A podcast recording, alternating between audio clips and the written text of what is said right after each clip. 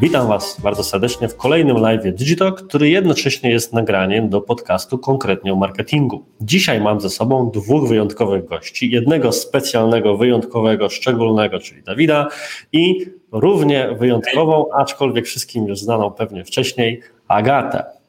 Dlaczego e, mam aż dwóch gości, a nie tylko jednego? Ponieważ Plan na dzisiejszy webinar jest taki, że zaprosiliśmy Dawida, którego firma Giganci Programowania jest klientem naszej agencji Digitalk, do opowiedzenia nam, jak udało się przenieść firmę bazującą na kursach, do tego z takiej dziedziny jak programowanie, opartej całkowicie na działaniach stacjonarnych, do świata internetowego, a po drodze jeszcze przydarzyła się taka pandemia, której wszyscy jesteśmy teraz ofiarami.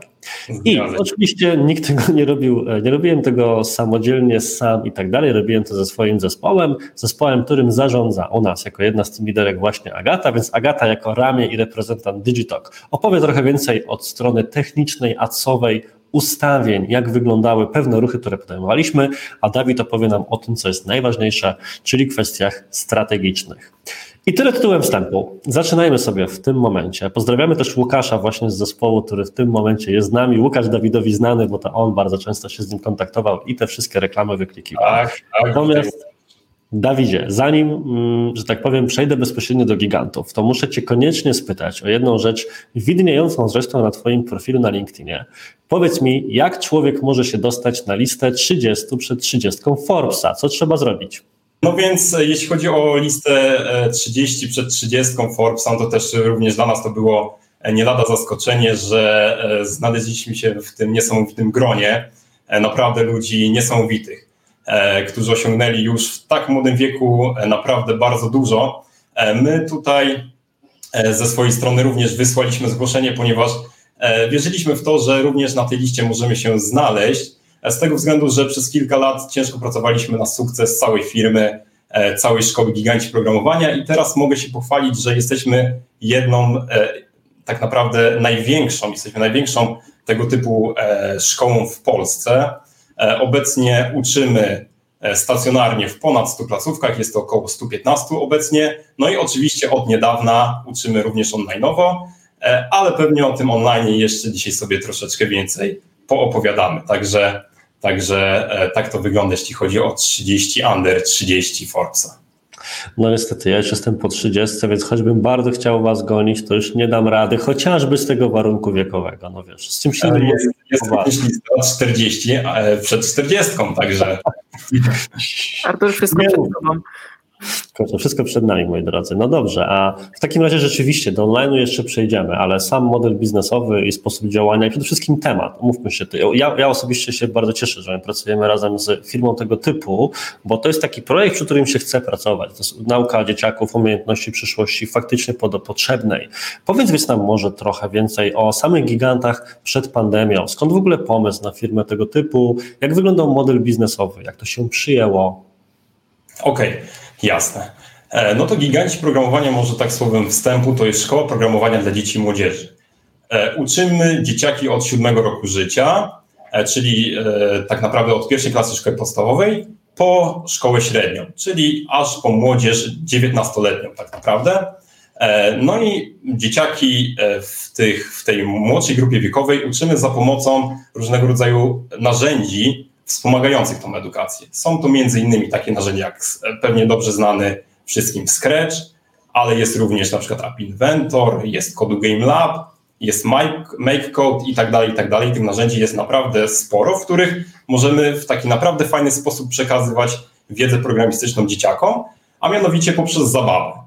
E, tych starszych uczymy już e, profesjonalnego programowania w takich językach jak na przykład Python, jak C Sharp, uczymy tworzenia i e, pracy w bazach danych, na przykład za pomocą języka SQL. E, uczymy oczywiście tworzenia stron internetowych za pomocą HTML-a, CSS-a i tak dalej, i tak. Także to jest core naszej działalności, czyli przekazywanie wiedzy programistycznej, czyli tak naprawdę przekazywanie również tej wiedzy, jak myśleć kreatywnie, jak rozwiązywać problemy jak algorytmizować niektóre, niektóre rzeczy, niektóre problemy i je rozwiązywać, prawda? Mhm. Pomysł na gigantów programowania powstał tak naprawdę na uczelni, na Politechnice Warszawskiej, ponieważ stamtąd wywodzę się zarówno ja, jak i moi E, tutaj partnerzy biznesowi, tam się poznaliśmy i stawialiśmy pierwsze kroki. Na początku e, robiliśmy małą firmę software'ową, gdzie mm, po prostu tworzyliśmy oprogramowanie na zlecenie dla różnych firm. Tworzyliśmy również strony internetowe, prawda? Natomiast przyszedł czas e, troszeczkę małego dołku, gdzie nie mieliśmy tak naprawdę nowych projektów i wtedy zastanawialiśmy się nad tym, co możemy nowego zrobić, w jaki nowy projekt wejść. No i e, akurat jeden z tutaj z moich partnerów biznesowych, z moich przyjaciół, Piotr, którego serdecznie pozdrawiam, wpadł na pomysł, że możemy uczyć programowania dzieciaki i młodzież, prawda? I tak się, i tak się, e, i tak się zrodził ten pomysł. E, to było dokładnie 6 lat temu i wtedy nie było na rynku praktycznie żadnej szkoły programowania dla dzieci i młodzieży. Wtedy wchodziła taka akcja Mistrzowie kodowania e, prowadzona przez Samsung. Mhm. To była jednorazowa akcja. No i na tej, na tej podstawie postanowiliśmy stworzyć e, szkołę giganci programowania i przekazywać tą naszą wiedzę programistyczną młodszemu pokoleniu. Prawda? Na początku robiliśmy to sami, sami tworzyliśmy konspekty, sami prowadziliśmy zajęcia, prawda? Z czasem w, w, e, w, po prostu jak się rozwijaliśmy, zatrudnialiśmy coraz więcej trenerów, E, specjalistów, którzy również pomagali nam tworzyć nowe konspekty, nowe kursy. E, I, I tak to mniej więcej się zaczęło, i tak nadal, e, nadal działamy i, i tak postępujemy. Na początku robiliśmy to tylko i wyłącznie stacjonarnie, czyli wynajmowaliśmy salę lub ewentualnie uczyliśmy programowania w szkołach. I w miarę rozwoju rozwijaliśmy się na kolejne miasta, prawda? Teraz tych miast jest ponad 80 na terenie, na terenie Polski. Część z tych, e, z tych miast to są nasze własne e, placówki, a część to są placówki franczyzowe, prawda? Ponieważ nie tak dawno, e, kilka lat temu weszliśmy również w ten model franczyzowy, gdzie franczyzobiorca może pozyskać naszą, naszą markę, naszą wiedzę i otworzyć swoją własną placówkę pod szyldem giganci programowania. I tak naprawdę jeszcze rok temu tylko uczyliśmy stacjonarnie prawda? Czyli mieliśmy jakąś placówkę lub ewentualnie była to placówka w szkole, gdzie, e, gdzie tutaj uczniowie z danego regionu mogli przyjść i uczyć się z nami programowania, prawda?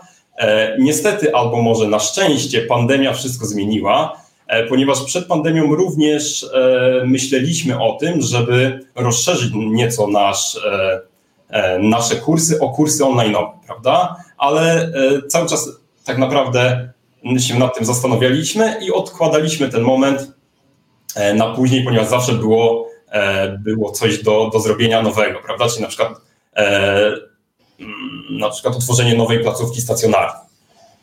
A tutaj sytuacja nas bardzo zaskoczyła na początku tego roku i to był dla nas taki trigger, taki bodziec, który spowodował, że de facto musieliśmy przejść z naszym biznesem stacjonarnym na biznes online'owy.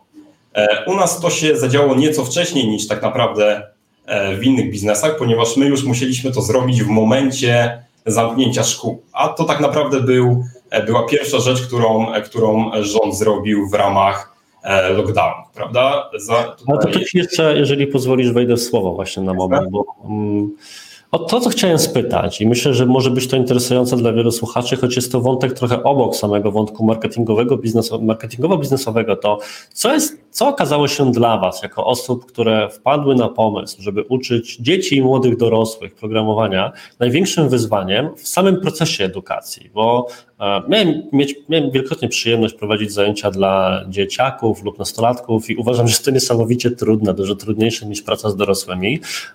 Ja mam tematy dość miękkie, miękkie, można powiedzieć. A co dopiero, kiedy mówimy tutaj o bardzo trudnej, specjalistycznej, abstrakcyjnej po części, ciężko ogarnialnej dla przeciętnego człowieka umiejętności, jaką jest programowanie, więc co było taką największą trudnością i jak sobie z nią poradziliście? Mhm. E, no to tak, dużą na pewno trudnością u nas zawsze było pozyskiwanie, e, pozyskiwanie trenerów, ponieważ nasz model biznesowy generalnie skupia się na tym, że naszymi trenerami są tylko i wyłącznie programiści, prawda? A wiadomo, że czasami, oczywiście to nie jest reguła, ale czasami ten interfejs białkowy programistów jest, jest trochę ciężki, więc, więc tak naprawdę musimy skupiać się na tym, żeby jak najlepiej tych naszych trenerów, mentorów odpowiednio dobierać i selekcjonować, tak żeby, e, tak żeby przekaz wiedzy, ponieważ wiadomo, że programiści mają wszyscy w zasadzie mają e, dużą, dużą wiedzę, natomiast trzeba ją oczywiście umieć w odpowiedni sposób przekazać młodym ludziom, prawda? E, druga, druga rzecz to na pewno dobór odpowiednich materiałów i, i, i, odpowiedni, i odpowiednio prowadzone zajęcia, prawda? Na samym początku, jak zaczynaliśmy, to jednak e, wydaje mi się z perspektywy, że nasze zajęcia były troszeczkę za, e, za trudne, za trudne dla dzieciaków i dla młodzieży, ponieważ e, no, my wiadomo, również jesteśmy programistami i zdawało nam się, że to, co dla nas jest oczywiste, powinno być już od razu oczywiste dla dzieciaków i dla młodzieży. Oczywiście tak nie jest, dlatego teraz tak naprawdę skupiamy się na tym, mamy e, odpowiednich metodyków, od, odpowiednie osoby, które przygotowują e, kursy na, na idealnym poziomie dla, no, dla rozwoju e, dzieciaków i dla rozwoju młodzieży, prawda? Także ta, te, te, te, dwie, te, te dwa aspekty. No i oczywiście zawsze ten aspekt marketingowy, czyli pozyskanie, pozyskanie nowych uczniów do naszych placówek. No bo wiadomo, to jest tak naprawdę najważniejsze, żeby dalej biznes mógł funkcjonować i mógł się odpowiednio spinać. I to jest ładne podprowadzenie do pierwszej rzeczy, o którą chciałem spytać Agatę, bo rozpoczęliśmy współpracę z gigantami na początku roku 2020, jeszcze nie wiedząc, co nas czeka, kiedy, e, więc fajnie, pojawia się marka o stabilnej pozycji na rynku, Teraz wystarczy tylko pokazać ją ludziom.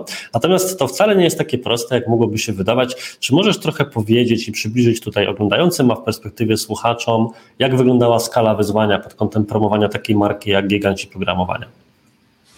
Dobra, ja y, mogę powiedzieć, że to było wyzwanie od samego początku, bo kiedy sobie weszliśmy na, na stronę tutaj gigantów programowania i, i chcieliśmy cokolwiek wymyślić, to tutaj dla Was zrobić i i znaleźć dobre rozwiązanie, to okazało się, że są trudności z mierzeniem konwersji na, na waszej stronie. Dlatego pierwszą rzeczą, którą zrobiliśmy, to było stworzenie e, dla takiej marki własnego landing page'a, na który kierowaliśmy potem reklamę, mogliśmy podpiąć całą analitykę, mogliśmy podpiąć całe śledzenie tego, e, jak działają reklamy i tak naprawdę poustawiać dopiero e, te wszystkie najważniejsze rzeczy. Co jest ważne też, to tak naprawdę mieliśmy długofalową strategię na, na całe stacjonarne kursy, no ale tak naprawdę po miesiącu, a w sumie po półtora, e, no świat zweryfikował te standardowe nasze ustawienia, gdzie jakby kampanie już zaczynały powoli sobie hulać, jak to się mówi, e, zaczynały tutaj zbierać dobre efekty i dobre wyniki. Więc takim naszym wyzwaniem właśnie było też to, żeby mm, takiej marki nie zawieść. Więc tutaj e, chłopaki, którzy robili regularne update'y do, e, do Dawida czy do, do całej marki, e, które, którzy gdzieś tam konsultowali się co chwilę, czy to na pewno jest ok, czy wyniki są satysfakcjonujące, czy idziemy w dobrą stronę. Więc to było tak, takie najważniejsze. To dlatego, że na początku były problemy z samym mierzeniem konwersji, więc potrzebne było um, tego typu update'owanie się de facto bieżąco, niemalże codziennie. A co z samą kwestią skali? Bo to, to nie była marka, która działała tylko w jednym mieście, albo która miała de facto tą samą metodykę działania w każdym z miast. Jak z tym problemem zespół sobie radził? E, no na początku jakby przypomnijmy tylko, że skala gigantów programowania była tam 30 plus, tak? W sensie miasta w liczbie powyżej 30, które musieliśmy po pierwsze dobrze stargetować, a po drugie wymyślić, jak do nich dotrzeć, e, czy zrobić to na e, ogólnej kampanii, czy dzielić te kampanie na miasta. Więc tutaj poradziliśmy sobie w taki sposób, że po prostu podzieliliśmy to na ruch na konkretne miasta, które były ważne dla marki. I do tego jeszcze wrócimy, bo będziemy mieli dla Was kilka rad w zakresie tego, jak targetować w zupełnie inny sposób miasta mniejsze i miasta większe. A tymczasem chciałbym właśnie już powoli przejść, Dawidzie, do Ciebie i do wątku pandemicznego. Jak sam powiedziałeś, to Wy byliście tą marką, która oberwała na samym początku z uwagi na zamknięcie e, szkół. I jesteś osobą, która jest właścicielem dużego, prężnie działającego biznesu, którego model zostaje wywrócony z dnia na dzień przez tak niespotykane w historycznie zdarzenie w ostatniej skali. Jak się wtedy w ogóle czułeś? Od strony czysto mentalnej jako przedsiębiorca. Znaczy, no, generalnie wiadomo, był niepokój, natomiast staraliśmy się zachować również spokój i podejść do tematu e, po prostu ze spokojem i z determinacją, prawda? My na szczęście kilkanaście dni wcześniej przewidzieliśmy taką sytuację, że może dojść do zamknięcia szkół, obserwując e, państwa inne europejskie, prawda? Ponieważ również zamykały się szkoły w innych e, europejskich państwach, dlatego zaczęliśmy się przygotowywać do tego faktu, e, ponieważ wiedzieliśmy, że będziemy musieli przejść z zajęć stacjonarnych, ponieważ e, tutaj uczniowie, rodzice uczniów pozapisywali swoje, swoje dzieciaki, swoje, swoich podopiecznych na zajęcia stacjonarne i wiedzieliśmy, że będą musieli przejść na zajęcia online, prawda? Ponieważ no, to decydowało o tym, czy, czy utrzymamy się na powierzchni, czy nie, prawda? I musieliśmy zrobić wszystko, żeby E, ilość osób, e, która zostanie z nami na zajęciach online'owych, była jak największa. E, oczywiście wiedzieliśmy o tym, że mogą być jakieś obiekcje ze strony rodziców i uczniów, mówiące o tym, że, że zajęcia online'owe pewnie nie będą tak dobre jak zajęcia stacjonarne, prawda? Dlatego chcieliśmy zrobić wszystko, żeby one były jak najlepsze. Dlatego po pierwsze musieliśmy wybrać odpowiednie narzędzie, E, do nauki zdalnej i tutaj akurat wybraliśmy Google Meet z tego względu, że dzięki Google Meet e, zarówno e, nauczyciel może szerować swój ekran, jak i wszyscy uczniowie mogą szerować swoje ekrany, dlatego nauczyciel cały czas widzi postępy pracy swoich uczniów, prawda? Może na bieżąco kontrolować, pomagać, E, w, w, właśnie e, w trakcie zajęć, prawda? To było dla, dla nas istotne, czyli wybranie e, odpowiedniego narzędzia. Druga sprawa, no to oczywiście przeszkolenie naszej kadry, co było akurat nie aż takie trudne, ponieważ, tak jak wcześniej wspomniałem, wszyscy nasi trenerzy, mentorzy to są programiści, a więc nauczenie ich nowego narzędzia to było akurat jedną z najprostszych rzeczy, jaką musieliśmy zrobić, natomiast takie szkolenia również musieliśmy zrobić. Problemem było natomiast przekazanie E, wiedzy rodzicom i uczniom, prawda? Ponieważ musieliśmy bazować na tym, że rodzice i uczniowie sami zainstalują sobie na swoich komputerach odpowiednie narzędzie, w którym prowadziliśmy zajęcia. E, I oczywiście, że będą potrafili podłączyć się e, na zajęcia i odpowiednio i wynieść odpowiednią wiedzę, prawda? Dlatego uruchomiliśmy również specjalną linię support, E, która pomagała wszystkim tak naprawdę rodzicom, którzy tego potrzebowali, czy uczniom. E, pomagali, mm, pomagali w instalacji narzędzia, w uruchomieniu tego narzędzia, żebyśmy, żebyśmy byli pewni, że jak ktoś już się podłączy na zajęcia, to że, e, to, że będzie mógł z nich w 100% korzystać, prawda? Zrobiliśmy sobie taki lockdown dwutygodniowy, w trakcie którego nie prowadziliśmy w ogóle zajęć, ale szkoli, szkoliliśmy e, rodziców, szkoliliśmy naszych trenerów, robiliśmy zajęcia próbne po to, żeby, żeby po tym dwutygodniowym lockdownie, żeby już uruchomić wszystkie stacjonarne zajęcia w formie online'owej i żeby wszystko było dopięte na 100%, prawda? Oczywiście te zajęcia, e, które były w przeciągu tych dwóch tygodni, odrobiliśmy na koniec semestru. Także, tak, także była to dość duża, e, duża logistyczna duże logistyczne wyzwanie, e, natomiast poradziliśmy sobie z nim, wydaje mi się, bardzo dobrze, ponieważ tak naprawdę odpad ludzi po przejściu z zajęć stacjonarnych na zajęcia online'owe był na poziomie dosłownie kilku procent, na szczęście tylko, a dodatkowo robiliśmy cały czas różnego rodzaju ankiety, żeby zbierać feedback od rodziców i uczniów na temat tego właśnie, jak podobają się zajęcia online'owe prawda? I, I z tych ankiet wychodzi bardzo fajna rzecz, że ponad 90% osób e, nie zauważyło różnicy jakościowej pomiędzy zajęciami stacjonarnymi a zajęciami online'owymi. E, dodatkowo e, więcej było osób, które twierdziły, że zajęcia są lepsze, czyli te kilka procent, niż te kilka procent, które twierdziły, że zajęcia online'owe są gorsze niż zajęcia stacjonarne. Prawda? Także Także było to dość duże wyzwanie, ale wydaje mi się, że sobie z nim bardzo dobrze poradziliśmy. E, no i to też otworzyło nam mm, drogę i myślę, że, że o tym również porozmawiamy do, do zdobywania kolejnych rynków, prawda? Powiem Ci, że jesteś e, fantastycznym i trudnym rozmówcą jednocześnie, ponieważ mam wrażenie, że czytasz mi w myślach, ponieważ ilekroć chcę zadać jakieś pytanie, typu właśnie jak sprawdzaliście jakość zajęć, albo jakie były Wasze plany na rozwiązanie sytuacji, to nie zdążę nawet wejść w zdanie, a Ty już na nie płynnie odpowiadasz, czyli bardzo Ci, bardzo ci w tym momencie dziękuję. chciałem o to troszkę, troszkę, no to, troszkę podrę, podrążyć ten temat w takim razie. Powiedziałeś, okay. że odbiło się to na liczby zapisanych zaledwie kilka procent. Natomiast jak wyglądała Wasza procedura w ogóle? Bo mieliście, mieliście liczbę zapisanych ludzi, którzy oczekiwali kursu stacjonarnego. Zaczyna się ta bardzo niepewna sytuacja. Jak to wyglądało już tak czysto wykonawczo? Czy Wy chwyciliście jako zespół za słuchawki, zaczęliście dzwonić do tych ludzi? Jakie były ich reakcje? Jak przekonywaliście ich, zanim jeszcze mieli okazję spróbować tego świata online i ocenić Was w ankietach, do tego, że to rzeczywiście będzie równie wartościowe, co najmniej rozwiązanie jak kurs odbywany stacjonarnie. Zgadza się. No tutaj wielkie brawa dla naszej obsługi klienta, która tak naprawdę obdzwoniła wszystkich naszych klientów. No i wyszliśmy z takiego założenia, że e, jeżeli pierwsze zajęcia online nowe nie spodobają się tutaj uczniom czy rodzicom, będzie można zrezygnować bez ponoszenia jakichkolwiek kosztów e, i bez ponoszenia oczywiście kosztów za tą pierwszą online za te pierwsze zajęcia. Czyli wyszliśmy z czymś takim do naszych klientów.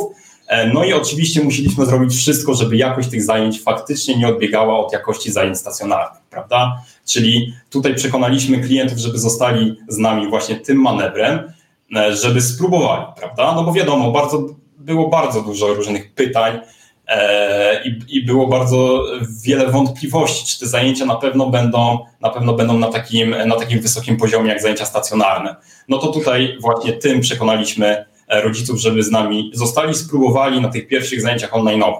E, rodzice też mieli właśnie troszeczkę obiekcje z tego względu, że wiadomo, że nasza szkoła, mówię tutaj o szkole publicznej, nie do końca była przygotowana na przejście na online, prawda? I rodzice E, widzieli to, jak wyglądają zajęcia online'owe e, w, w szkołach. Prawda? No nie mówię tutaj o wszystkich szkołach, oczywiście nie, nie generalizujmy, bo też wiele szkół bardzo dobrze sobie poradziło z tym tematem. E, natomiast większość niestety, niestety nie była do tego przygotowana, dlatego tutaj mieli wątpliwości, czy kursy, za które muszą płacić dodatkowo, prawda? Czy, czy czy po prostu będzie to miało sens. Dlatego tym ich przekonaliśmy. No i później musieliśmy zadbać o to, żeby jakość tych zajęć była na jak najwyższym poziomie. E, no i o to również się postaraliśmy. A może właśnie powiedzieć coś więcej, bo jak jeszcze byliśmy, że tak powiem, poza kadrem live'owym, to pojawił się właśnie ten wątek, co zostało wdrożone w samym sposobie prowadzenia zajęć, aby uczynić formę online e, jak najbardziej atrakcyjną, a jednak jest to forma zapośredniczona, więc i o uwagę, i o rozrywkę trochę, trudniej. Więc możesz powiedzieć właśnie, jak wyglądały takie zajęcia z formy online i co zrobiliście, żeby bardzo trudna grupa docelowa, jaką jest jednak młodzież i dzieciaki, rzeczywiście chciała z wami spędzić przed tym komputerem czas? E, no jasne, jasne. E, oczywiście, e, no tutaj przede wszystkim szkolenia, szkolenia trenerów, tak, żeby, żeby wszyscy trenerzy wiedzieli, w jaki sposób prowadzić zajęcia w formie również online'owej, żeby one były atrakcyjne dla dzieciaków wielu trenerów e, w, po prostu zrobiło podobnie jak my tutaj u siebie w biurze, czyli e, zrobili sobie swoje green screeny z tyłu. My również tutaj część zajęć prowadziliśmy stąd. Oczywiście fajna, fajne tło z tyłu, na przykład Minecraftowe, Robloxowe i tak dalej, i tak dalej, również działa pozytywnie bardzo na, na, na dzieciaki, na młodzież, prawda? Czyli, czyli tak naprawdę E, forma tych zajęć e, musiałaby, musiała być również nieco, e, nieco zmieniona po to, żeby, żeby, żeby one były jeszcze bardziej atrakcyjne, nawet atrakcyjniejsze niż zajęcia stacjonarne. Także tak mniej więcej podeszliśmy do tego tematu. Mhm. E, Agata, bo e, chciałbym trochę nadać kontekst naszej dyskusji, bo giganci, jak e, widzimy tutaj po wypowiedziach Dawida, byli dobrze przygotowani, mieli też zespół programistów, osób nawykłych do świata, po pierwsze online, a po drugie do świata jednak komunikacji zdalnej. Umówmy się, ludzie potrafią tego typu siedząc w jednym pomieszczeniu i tak rozmawiać ze sobą na komunikatorach, bo po co się odzywać, ale nie wszyscy pracują z takimi ludźmi w takim środowisku. My to zawsze mówiłem o tym jawnie, nie będę, nie będę tego ukrywał, ukrywał, w momencie, w którym uderzyła pandemia, nasza agencja skurczyła się przychodowo o mniej więcej jedną czwartą. Na szczęście od czasu COVID-a udało nam się dwukrotnie urosnąć. Natomiast nasi, poza faktem, że my mieliśmy problemy, to problemy mieli również nasi klienci. Czy możesz powiedzieć trochę więcej na temat tego, co wdrożyliśmy, co zrobiliśmy, żeby poradzić sobie z tą nietypową sytuacją? Jasne. E, no, COVID zaatakował wszystkich, a nasi klienci to, jak można sobie to przypominać, co się działo w marcu, to po prostu u niektórych była no, standardowa panika, nie można tego inaczej nazwać. Po prostu każdy nie wiedział e, tak naprawdę, co przyniesie jutro. Nie było wiadomo, kiedy to się skończy, do kiedy to będzie trwało, więc klienci w większości nie byli przygotowani. No wiadomo, nie mówimy tutaj o tych, którzy już sobie działali w online jako głównym kanale komunikacji, ale my jako agencja mogliśmy zaproponować kilka rzeczy, a jedną z takich najważniejszych według mnie to było doradztwo i konsultacje, e, które pozwalały właśnie znaleźć odpowiednią ścieżkę. Po pierwsze, jaka była u nas procedura? No najpierw e, odezwaliśmy się do wszystkich opiekunów klientów i do, do wszystkich mm, tak naprawdę klientów, gdzie zidentyfikowaliśmy, że mogą mieć problem, e, po to, żeby w ogóle zapytać, jak oni się czują, jakie widzą rozwiązania. Podrzucaliśmy im od razu rozwiązania, nawet nie, nie pytając tak na dobrą sprawę o to, czy to jest ok, czy nie. Po prostu mówiliśmy, że słuchajcie, możecie zrobić to tak i tak, to możemy przenieść do online'u, to możemy Wam pomóc skoordynować, bo nawet jeżeli nie byliśmy w stanie czegoś zrobić od ręki, to na pewno byliśmy w stanie po pierwsze polecić kogoś, kto pomoże, a po drugie w ogóle zająć się całą koordynacją i tej transformacji na rzeczy online'owe. I tak jak właśnie tutaj z gigantami, którzy musieli przenieść swoje kursy stacjonarne do, e, online'u. Tak samo było w większości przypadków u, u, klientów, którzy po prostu nawet nie widzieli tej opcji, że jak to mój produkt, czy jak to moja usługa może być w internecie. No i próbowaliśmy tutaj w ten sposób e, im, im pomóc i pokazać, jak to możemy zrobić. Stworzyliśmy e, liczne landingi, które pomagały właśnie sprzedawać nowe usługi, czy nowe oferty, nowe projekty. Ale tak jak mówię, to chyba, i tu Artur możesz jeszcze mnie o coś dopytać, ale sądzę, że najważniejsze właśnie było to doradztwo i konsultacje, które potem przekładały się na dalsze plany z tym, co robimy dalej razem z tym klientem i jak bardzo staramy się o to, żeby no jemu było dobrze w tym czasie i żeby się ułożyło, a nie poszło w drugą stronę. Czy bardziej potrzebowałem Twojej wypowiedzi właśnie do nadania kontekstu, bo jedną z takich rozmów właśnie odbył między innymi Łukasz z Dawidem, to myślę, że Dawid tutaj spokojnie potwierdzi, właśnie w ramach naszej tej obdzwonki trochę z duszą na ramieniu do wielu klientów, którzy mieli właśnie sytuację ciężką. Na szczęście tutaj Dawid z zespołem okazało się, że byli do tego przygotowani. I o to chciałem Cię Dawidzie troszkę dopytać, bo zapadła decyzja, że idziecie w świat online, jednak ze kursów stacjonarnych, w sensie Ty znałeś ten świat, wiedziałeś jak to działa, Twoje trenerzy też byli na to gotowi i narzędzia internetowe to nie było dla Was coś absolutnie, tak jak właśnie w kontekście klientów, których e, mówiła Agata, czymś, co dopiero odkrywali, ale powiedz nam teraz, czułeś, że to się uda? Czułeś, że to się tak mocno rozwinie? Czy raczej miałeś jakieś pesymistyczne warianty typu, jak uda się utrzymać połowę wyniku w dłuższej perspektywie, to będzie dobrze? Jak, jak wyglądały Wasze plany, przewidywania? E, znaczy, e, my zawsze staramy się jednak być optymistami i próbować w, nawet z ciężkiej sytuacji e, wyjść e, obronną ręką, prawda? I tutaj tak naprawdę postanowiliśmy również w tej sytuacji e, uruchomić, rozszerzyć naszą ofertę i uruchomić dodatkowe kursy online'owe, takie krótsze, tygodniowe i dwutygodniowe, prawda? Ponieważ widzieliśmy, jaka jest sytuacja w domach, jaka jest sytuacja w szkołach publicznych że szkoły nie za bardzo radzą sobie z, z przejściem na online i dzieciaki, młodzież ma bardzo dużo wolnego, niezagospodarowanego czasu, prawda? Dlatego tutaj postanowiliśmy stworzyć nowe, krótsze kursy, cztero, sześciospotkaniowe, które e, no tutaj właśnie agencja bardzo, bardzo pomogła nam e, rozreklamować, prawda? Ponieważ e, również jeśli chodzi o sam marketing, no to się bardzo dużo zmieniło, ponieważ obecnie mamy tylko w zasadzie w zasadzie głównie kanał online'owy, no i agencja Digital bardzo nam w tym pomogła w rozpromowaniu tych naszych krótkich, e, krótkich e, online'owych zajęć jedno- i dwutygodniowych. No dzięki bardzo naprawdę sprzedaży, która przerosła nasze nawet oczekiwania, udało nam się zrekompensować tą stratę E, ludzi, która była na, u nas e, stacjonarnie zrezygnowała, prawda? Czyli te kilka procent.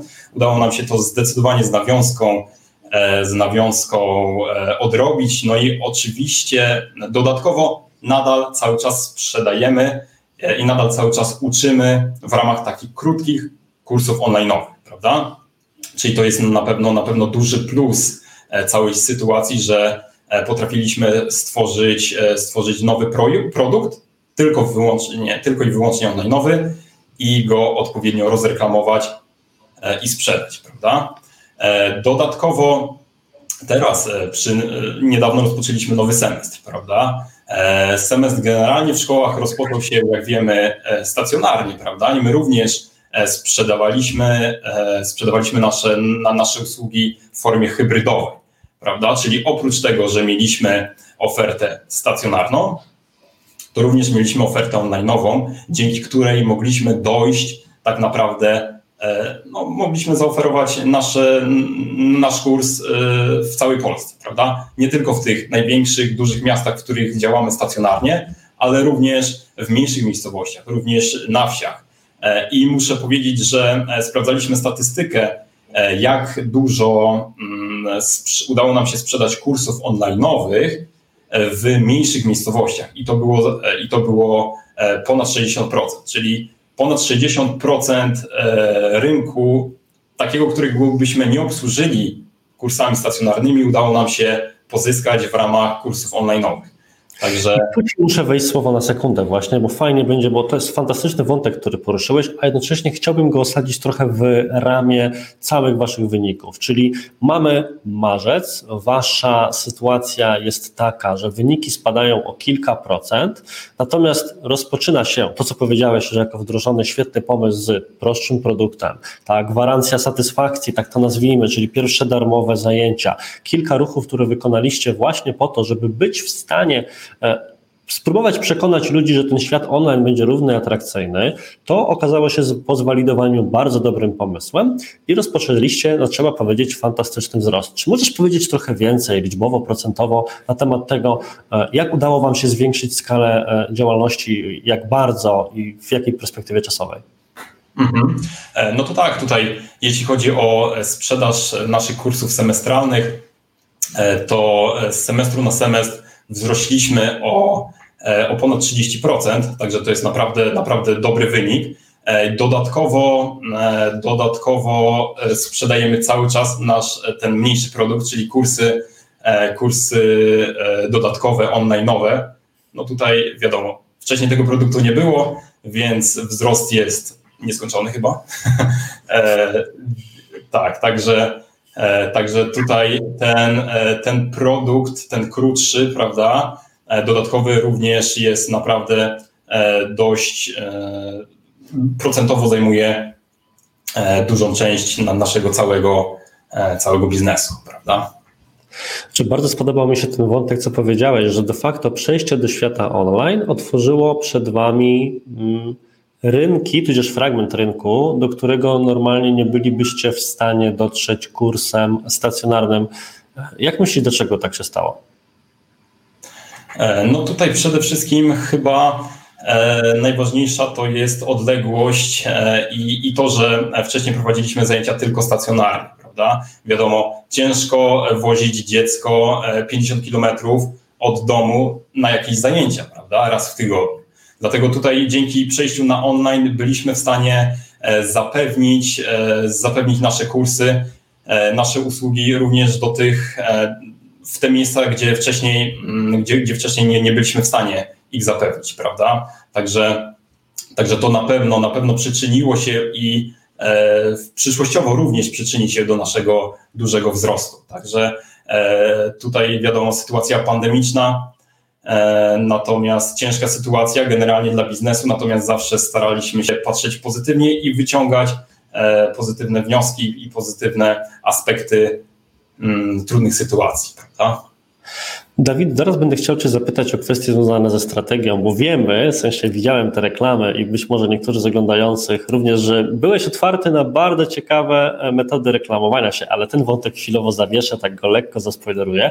Natomiast okay. chciałem na, na chwilkę skupić się na czystej stronie technicznej, bo e, Agata, było sobie ten okres przed marcem, przed pierwszym uderzeniem COVID-u, mieliśmy te wszystkie skomplikowane struktury na kilkadziesiąt miejscowości, o których mówiłaś, po czym pojawia się pandemia, i to wszystko z uwagi na wprowadzanie nowych produktów, nową komunikację, opór grupy docelowej, umówmy się, czyli rzeczy, które wspomniał Dawid, nie tyle może do kosza trzeba było wrzucić, ale na pewno trzeba było to mocno przeorać i ustawić w inny sposób.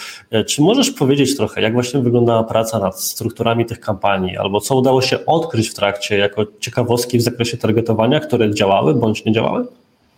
Tak, e, generalnie, no, tak jak mówiłeś, cała strategia nie tyle była właśnie do przebudowania, ale do zweryfikowania, czy, czy część tych działań ma sens. Na pewno musieliśmy zastanowić się, co zrobić z faktem, że właśnie przenosimy kursy stacjonarne do online. No i tak naprawdę tutaj Dawid może potwierdzić, że te pierwsze kampanie po ich transformacji ruszyły bardzo szybko, bo naprawdę się e, staraliśmy, chociaż jakby już część tego, tego planu, tej strategii zrobić jak najszybciej, a, a resztę gdzieś tam dodawać. E, oczywiście najważniejszą rzeczą była tutaj bardzo dokładna struktura, żebyśmy sobie tak naprawdę zbudowali ruch zimny, e, ruch ciepły, żeby ta, ta struktura kampanii była taka sensowna i przemyślana. Nie, by, nie było tutaj miejsca też na jakieś takie nie wiadomo jakie kombinacje. Jednocześnie e, też dużo testowaliśmy na samym początku, żeby znaleźć jak najlepszą grupę.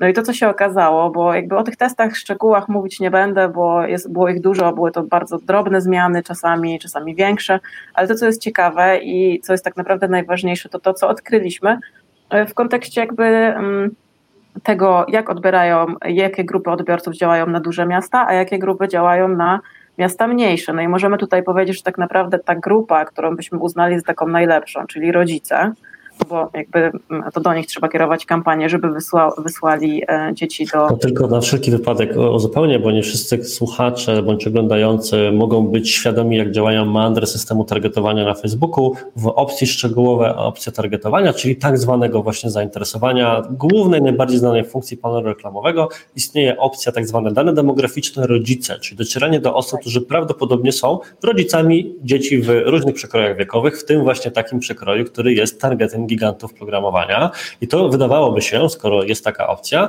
najlepszym możliwym rozwiązaniem. Ale tu pojawia się Agata, która zaraz nam powie, że być może było inaczej. Tak, i okazało się oczywiście na, na wielu testach, na wielu kampaniach, że jakby no wcale nie, wcale ta grupa na samym początku gdzieś tam dobrze reagowała, ale już w, w perspektywie dłuższego czasu to, e, to nie był dobry, dobry moment. Natomiast okazało się, że jakby dopiero zainteresowania związane z rodzicielstwem, czyli jakaś opieka nad dziećmi, czy jakieś takie rzeczy, e, okazało się tutaj strzałem w dziesiątkę i były dużo bardziej skuteczne. Jednocześnie to, co mówiłam o odbiorcach dużych miast, gdzie działało targetowanie, czyli właśnie to, to szukanie grup po zainteresowaniach, o tyle na przykład małe miasta, i tutaj Artur pewnie się wtrąci, e, były skuteczne na grupach pustych. Tak, to jest też taki ciekawy wątek i bardzo się ucieszyłem, kiedy Łukasz i reszta zespołu ze mną o tym rozmawiała, bo tutaj chciałbym właśnie dwa wątki podsumować. Czyli z pierwszej perspektywy to, co powiedziała Agata, zwróćcie uwagę, nie zawsze najbardziej oczywiste metody targetowania, wydawałoby się idealnie dopasowane do danego biznesu, będą najlepsze. Czyli mieliśmy targetowanie oparte o rodziców, szukamy rodziców, ale ono nie działało. Okazało się, że dużo łatwiej było dotrzeć i zdobywać konwersję, zapisy, lidy za pomocą zainteresowań związanych z rodzicielstwem. Wiele osób jest niechętnym zainteresowaniem. Ja uważam, że one potrafią bardzo dobrze działać pod warunkiem, że są połączone z fajną komunikacją, o czym za chwilę pewnie więcej powie Dawid. A drugi wątek, który czasami pojawiał się u mnie na prezentacjach, konferencjach i spora część naszego zespołu również wprowadza go jako element testu, to są grupy puste. Tutaj w kontekście konta gigantów programowania okazało okazało się, że w przypadku większych miejscowości, gdzie mogliśmy targetować grupy e, i tych mieszkańców było powyżej 100-200 tysięcy, Zainteresowania były niezbędne, żeby być w stanie zawęzić te grupy do osób potencjalnie zainteresowanych tak szczegółowym, nietypowym produktem. Natomiast w mniejszych miejscowościach, jeżeli jeszcze dołożyć by do nich zainteresowania, to nagle okazało się, że grupy były zbyt małe, żeby Facebook regularnie mógł te reklamy wyświetlać. Stąd założenie było inne. Należy przygotować kreacje, które będą bardzo dobrze pokazywały, co my w zasadzie promujemy i będą przyciągały uwagę, natomiast wówczas puszczamy je troszkę e, szerzej, czyli usuwamy zainteresowania, puszczamy ją na każdą osobę w danym obszarze, licząc na to, co wielokrotnie będę podkreślał w podcaście, na blogu, wszędzie, że to content jest najlepszą metodą na targetowanie przy tak specyficznych usługach. To były dwie rzeczy, które udało się zespołowi wypracować w trakcie, więc bardzo się cieszę, że Agata to potwierdzasz. I skoro przy tym kontencie jesteśmy, to wiem, Dawid, że jesteś fanem bardzo ciekawych pomysłów na reklamę. Czy możesz nam powiedzieć o kilku e, pomysłach na komunikację, które pojawiały się w trakcie kampanii i już po Twoim uśmiechu widzę, że wiesz, do czego nawiązuje. E, tak, tak. Znaczy fanem mm, chciałem po prostu przetestować. To był akurat, muszę się pochwalić, mój autorski, mm, autorski pomysł, e, żeby spróbować troszeczkę z takimi bardziej e, emocjonalnymi e, hasłami, prawda? E, może nawet bardziej delikatnie kontrowersyjnymi. Wymyśliłem, wymyśliłem jedno takie hasło, zainwestuj mądrze swoje 500, plus, prawda? E, mogłoby się wydawać, że nie jest to aż tak bardzo kontrowersyjne hasła, jak z zespołem e, i tutaj z, z moimi przyjaciółmi wymyślaliśmy różne hasła, to pojawiały się ostrzejsze, można powiedzieć. Natomiast spróbowaliśmy z tym hasłem, prawda, zainwestuj mądrze swoje 500 plus i z kilkoma innymi. E, I tak naprawdę e, okazało się, że, że takie hasła tutaj oczywiście z pomocą digitalku, bo e, do, dopracowywanie odpowiednich grafik i tak dalej, i tak dalej, kopii było po, waszej stronie. Natomiast okazało się, że te hasła naprawdę generują bardzo dużo ruchu, ponieważ pod takimi hasłami zaczyna się jakaś konwersacja, wymiana zdań. Czasami E, czasami oczywiście e, ktoś napisze jakiś negatywny komentarz, wtedy pojawiają się, pojawia się 10 ambasadorów, którzy, e, którzy jednak będą bronili naszej marki, prawda? I bronili tego hasła, że lepiej jednak 500 plus przeznaczyć na zajęcia niż dla zajęcia na, dla, dla dziecka niż nazwijmy to na głupoty. I niektóre, oczywiście najwięcej lajków i najwięcej komentarzy było pod humorystycznymi komentarzami, natomiast to e, niewątpliwie niesamowicie e, wpływało na rozpoznawalność marki, ponieważ generowało bardzo duży ruch e, pod reklamami i pod naszymi postami, które również, w których również takie hasła wykorzystywaliśmy, generowało to bardzo dużo ruchu, prawda? Mm, trochę powiedziałeś o tym, ale no chciałbym ten wątek podrążyć. Nie bałeś się jednak mm, poruszania tematu politycznego. Wiesz, jaki jest u nas w kraju klimat, prawda? Nawet teraz obecnie e, strajk kobiet jest takim tematem, o którym mhm. E, firmy, i oczywiście nie mam tutaj zamiaru gdzieś, wiesz, przyspilać się do ściany i pytać o opowiadania jakiekolwiek ze stron.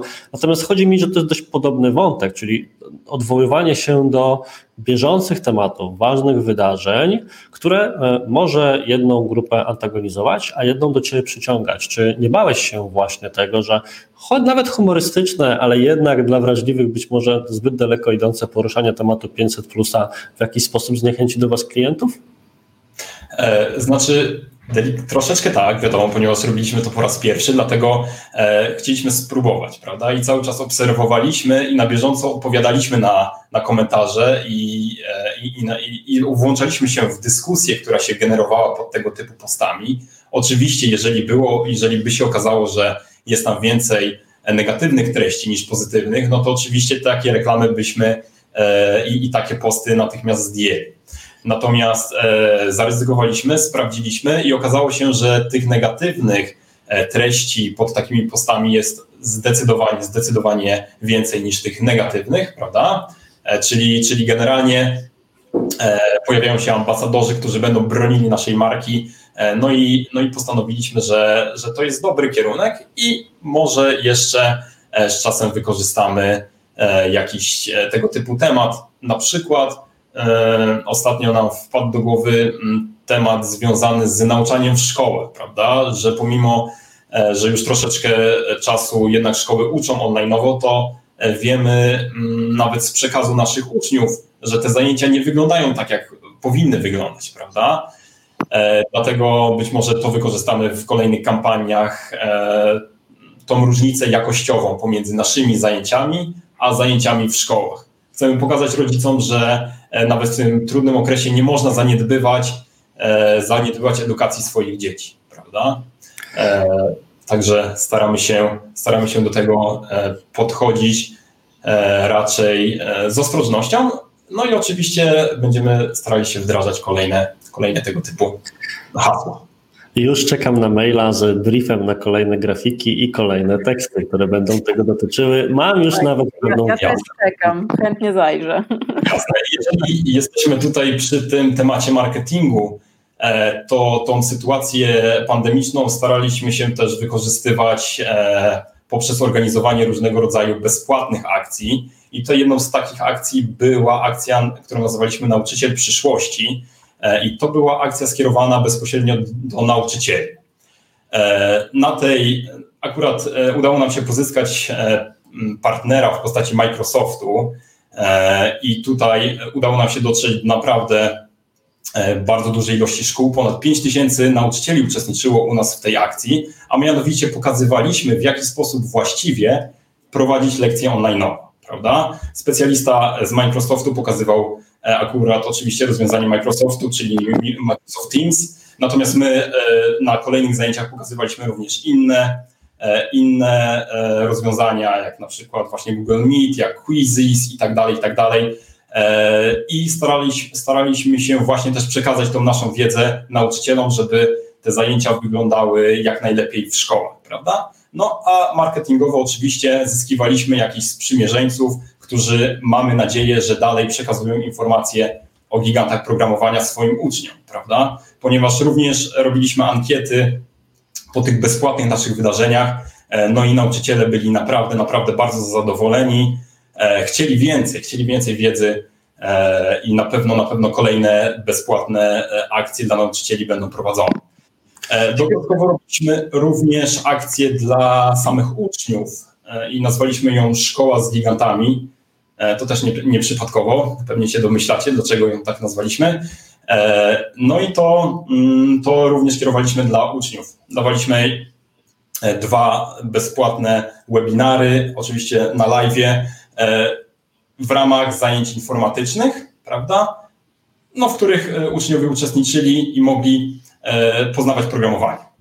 No i oczywiście tutaj również zyskiwaliśmy potencjalnych, potencjalnych późniejszych uczniów już na, na, na tych płatnych naszych rozwiązaniach.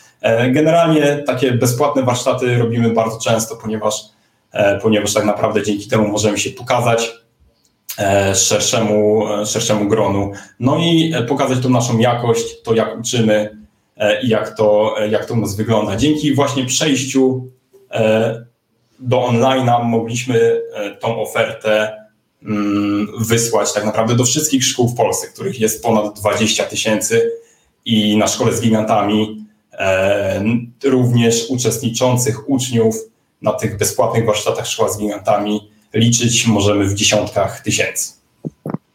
Wow, fantastyczny wynik.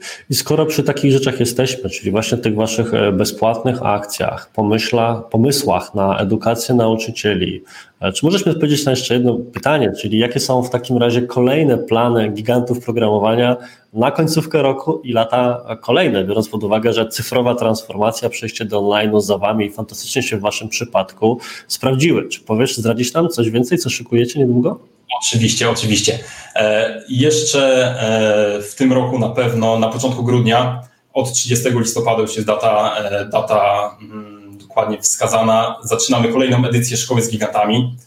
Mamy nadzieję, że jeszcze więcej uda nam się pozyskać młodych ludzi, którzy chcą poznać, czym tak naprawdę jest programowanie, prawda? Chcą postawić swoje pierwsze kroki w programowaniu, no i później mamy nadzieję, że będą tą pasję najlepiej razem z nami dalej rozwijali. E, również zaczęliśmy taki troszeczkę osobny projekt, który tutaj e, Wasza agencja również pomaga nam rozwijać, a mianowicie Giganci Edukacji. E, I są to kursy przygotowujące do egzaminów. Na razie jest to egzamin po ósmej klasie, czyli na razie tą ofertę kierujemy tylko do siódmej i ósmej klasy szkoły podstawowej i na razie jest to tylko kurs z matematyki. Natomiast jestem pewny, że będziemy rozwijać tę ofertę na kolejne kursy z innych przedmiotów oraz na kursy przygotowujące do innych egzaminów, na przykład do egzaminu maturalnego, ponieważ e, jest to tak naprawdę pierwszy semestr naszych kursów. Po pierwsze, udało nam się e, pozyskać e, naprawdę dużą ilość uczniów, a po drugie, feedback od tych uczniów jest niesamowicie pozytywny. Troszkę prowadzimy to inaczej niż, niż robiłaby to szkoła. Robimy to tylko online, to jest, to jest ważne że na razie robimy to tylko online'owo, natomiast, natomiast e, robimy to oczywiście również za pomocą wielu ciekawych narzędzi. Na przykład mamy, każdy trener ma, każdy nauczyciel ma tablet swój graficzny, dzięki któremu może rysować figury, funkcje itd. Tak itd. Tak Także do tego też e, staraliśmy się podejść jak najbardziej profesjonalnie i i taką markę teraz będziemy chcieli rozwijać równolegle z gigantami programowania. Giganci edukacji nazywa się ta marka. Także mam nadzieję, że jeszcze o tym również usłyszycie. Nasza w tym głowa, żeby tak właśnie było. E, Dawidzie, bardzo Ci dziękuję za tę rozmowę, za Twój udział. Agacie również dziękuję, że znalazła czas, żeby uzupełnić tutaj trochę o taką brudną robotę agencyjną, te wszystkie strategiczne, ważne rzeczy, o których mówiłeś. Ja powiem tak, jestem niesamowicie szczęśliwy, że pracujemy e, z taką firmą, bo to są rzeczy, które są po prostu ważne i świetnie się pracuje przy projektach, które zmieniają coś w życiu. Bardzo się cieszę, że tak szczerze i otwarcie opowiedziałeś o tych wszystkich rzeczach, o zarówno Waszych wątpliwościach, jak i o mechanikach, które zastosowaliście, czy taktykach, które pozwoliły przyciągnąć ludzi do tego świata online, bo wasz przykład doskonale pokazuje, że da się to zrobić. Nawet osoby, które nastawiają się na kurs stacjonarny, a wiemy jak to bywa z oceną ceny czy innych elementów w tym kontekście, da się przekonwertować na odbiorcę online. Dla mnie była czysta przyjemność spotkać się z Tobą dzisiaj przez te prawie że godzinę. E, bardzo Ci dziękuję za uwagę. Również bardzo dziękuję Tobie Arturze, Tobie Agato i dziękuję wszystkim słuchaczom. Do usłyszenia. Tak. Do usłyszenia, dziękuję wszystkim właśnie i na tym będziemy kończyli. Jeżeli mielibyście jakieś pytania do Dawida, to zapraszamy dalej do zadawania komentarzy. Będziemy mu je albo podsyłali, albo myślę, że pewnie też sobie z ciekawości zajrzy, co tam się w komentarzach pojawiało. A z mojej strony, z Agaty strony, Dawida strony jest to wszystko. Cześć wszystkim i do zobaczenia na kolejnych live'ach i w kolejnych podcastach.